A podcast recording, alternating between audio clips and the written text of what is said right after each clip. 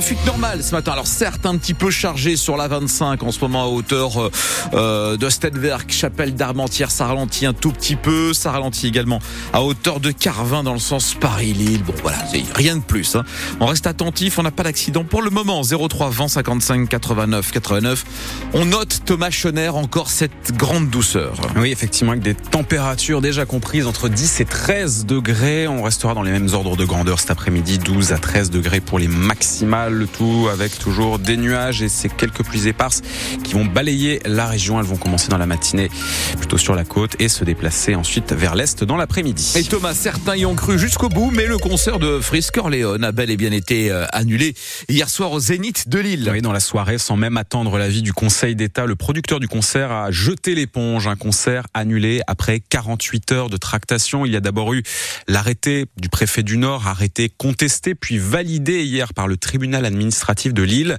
Le représentant de la préfecture à l'audience a redit qu'il ne voulait pas que des milliers de personnes au concert reprennent en chœur des textes jugés antisémites ou complotistes, textes que l'on retrouve dans certaines chansons de Freeze Corleone.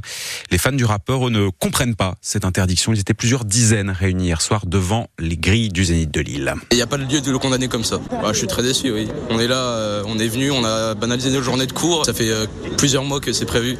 Donc je trouve que c'est n'importe quoi. Du coup, on attend le concert depuis longtemps. Il y a le prix aussi, genre on a payé pour ça. Qu'ils annulent comme ça au dernier moment, c'est inadmissible quoi. Même les artistes, certains d'entre nous ont eu l'occasion d'en parler avec eux et même eux, ils sont surpris de ça quoi. Forcément, il y a de la déception. Et il y a un peu de l'incompréhension aussi parce que ça paraît évident qu'il n'y a rien de vraiment très problématique. Je pense que très honnêtement, c'est le passé de Gérald Darmanin à la tête de Tourcoing qui fait qu'il a pu réussir à faire pression pour interdire ce soir. Il y a un certain mépris du rap, une certaine méconnaissance et un fond de racisme aussi dans le fait d'annuler pour ce genre de raisons et de maintenir d'autres artistes qui parfois sont beaucoup plus problématiques. Mais sur son compte Instagram, le Zénith de Lille écrit que le concert pourrait être reporté. Le producteur étudie en tout cas cette possibilité. Si jamais c'est le cas, la date sera communiquée ultérieurement. Le soulagement de Stéphane Wilmotte, vous l'avez entendu à 6h30, le tribunal d'Avesnes-sur-Helpe a donné raison hier au maire d'Aumont, déboutant dans le même temps Abderrahim Sayah, l'ancien responsable de la mosquée d'Aumont, contestait devant la justice le report de son mariage, une annulation qui a conduit à l'expulsion vers l'Algérie de celui que les autorités présentent comme un leader salafiste. Son avocate annonce son intention de lancer une nouvelle procédure sur le fond. Dans la Rajoua, 700 personnes privé de courant hier soir vers 20h45. Un incendie a touché un câble haute tension. Selon les pompiers, les coupures d'électricité touchent les communes de Manin, de Givenchy-le-Noble, d'Ambrine et de Lignereuil. France Bleu Nord, il est 7h03. L'éducation nationale dévoile les contours de la carte scolaire qui s'appliquera à la rentrée prochaine dans le Pas-de-Calais. Et la carte scolaire, ce sont les classes qui ouvrent et celles qui ferment pour septembre 2024. Ce sera donc 20 ouvertures de classes dans le Pas-de-Calais pour 129 suppressions. 129 classes fermées en maternelle et en primaire, chiffre que dénoncent ce matin les syndicats. Le rectorat a beau dire qu'il y aura moins d'élèves à la rentrée. 129 suppressions, c'est trop pour David Blotio, co-secrétaire de la FSU SNUIPP dans le Pas-de-Calais. On peut remarquer une avancée par rapport au groupe de travail puisque une trentaine de fermetures ont été abandonnées. Cependant, pour nous, c'est pas suffisant. Le département perd 89 postes. 89 postes qui se traduisent en 129 fermetures de classes, c'est énorme. Pour un département qui a subi des inondations, hein, plus de 370 classes ont été fermées et les enseignants ont dû faire du distanciel, voire n'ont pas été en capacité de travailler. Un département qui a été meurtri par un attentat, on s'attendait à un geste plus important du ministère. Une nouvelle réunion est programmée vendredi prochain concernant cette carte scolaire dans le Pas-de-Calais puisque tous les syndicats ont voté contre.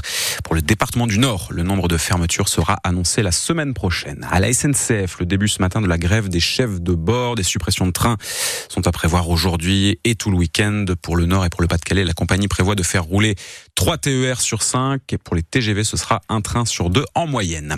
À Dunkerque, une méga-usine peut en cacher une autre. Parallèlement aux usines de batteries électriques qui s'implantent sur les littorales, plusieurs projets plus discrets se mettent en place, mais eux aussi s'inscriront dans cette nouvelle industrie. C'est le cas de ce projet commun qui a été présenté par les groupes français Suez et Eramet, deux usines, afin de recycler les batteries en fin de vie, recycler et plus précisément récupérer les métaux rares que contiennent ces batteries. Frédéric Martin nous explique, il est chef de projet chez Eramet.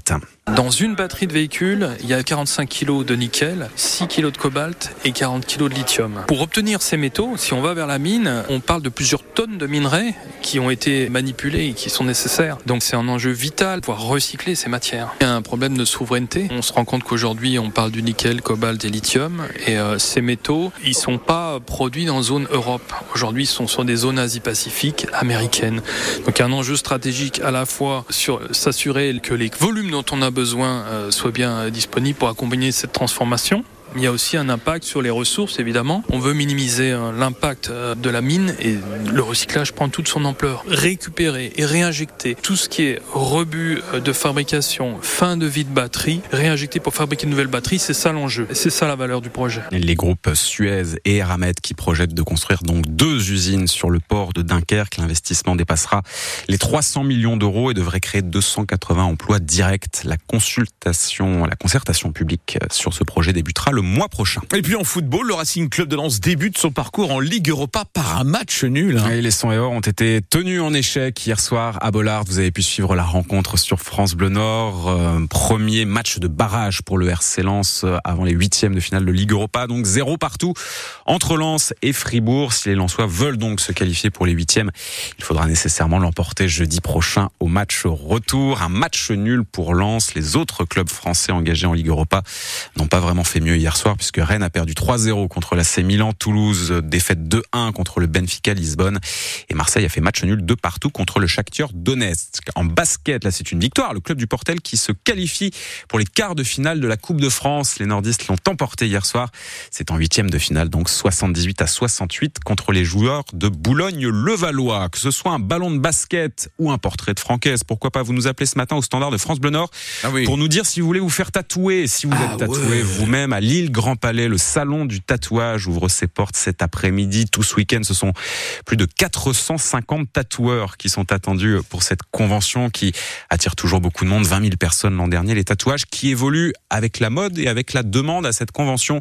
Il y aura plusieurs tatoueurs de la Machine Infernale, un salon qui est géré à Roubaix par Billy, alias BSV. Il nous explique que lui, en 20 ans de métier, il a beaucoup vu le profil de ses clients évoluer. C'est avec l'arrivée des réseaux, tout ça, il y a du bon, du mauvais. Il y a forcément la clientèle qui commence à découvrir tout ce qui peut se faire dans le tatouage. Donc ils se disent, waouh, ça c'est un style que j'adore, que je suis depuis des années. Donc des gens qui sont vraiment amoureux du tatou, de l'art, entre guillemets. Donc on en a de plus en plus. Mais aussi, on a aussi de plus en plus de tatouages de consommation. Bonjour, c'est combien ? C'est quoi ? C'est voilà, je veux ça. Oui, bah bonjour, ok, pas de problème, on va faire ci, etc. Mais il y a des gens qui veulent tout de suite. Les gens, ils se disent, je veux un tatou maintenant, tout de suite. Donc des fois, il faut freiner un peu les gens aussi, parce qu'on a de plus en plus de jeunes aussi qui arrivent, même pas 18 ans. Ouais, je veux un truc sur le coin du visage, tel rappeur il l'a, tel machin il l'a. Donc on est obligé aussi d'être pédagogue, plutôt de freiner les gens et de refuser certaines choses par éthique. Dire voilà, j'ai pas envie de ruiner la vie d'un petit jeune. Voilà, c'est quand même important, quoi. Et pour poursuivre cette discussion sur les tatouages, notre invité à 8h moins le quart ce matin, Jean-Marc Bassan, qui est justement l'organisateur de cette Lille Tattoo Convention.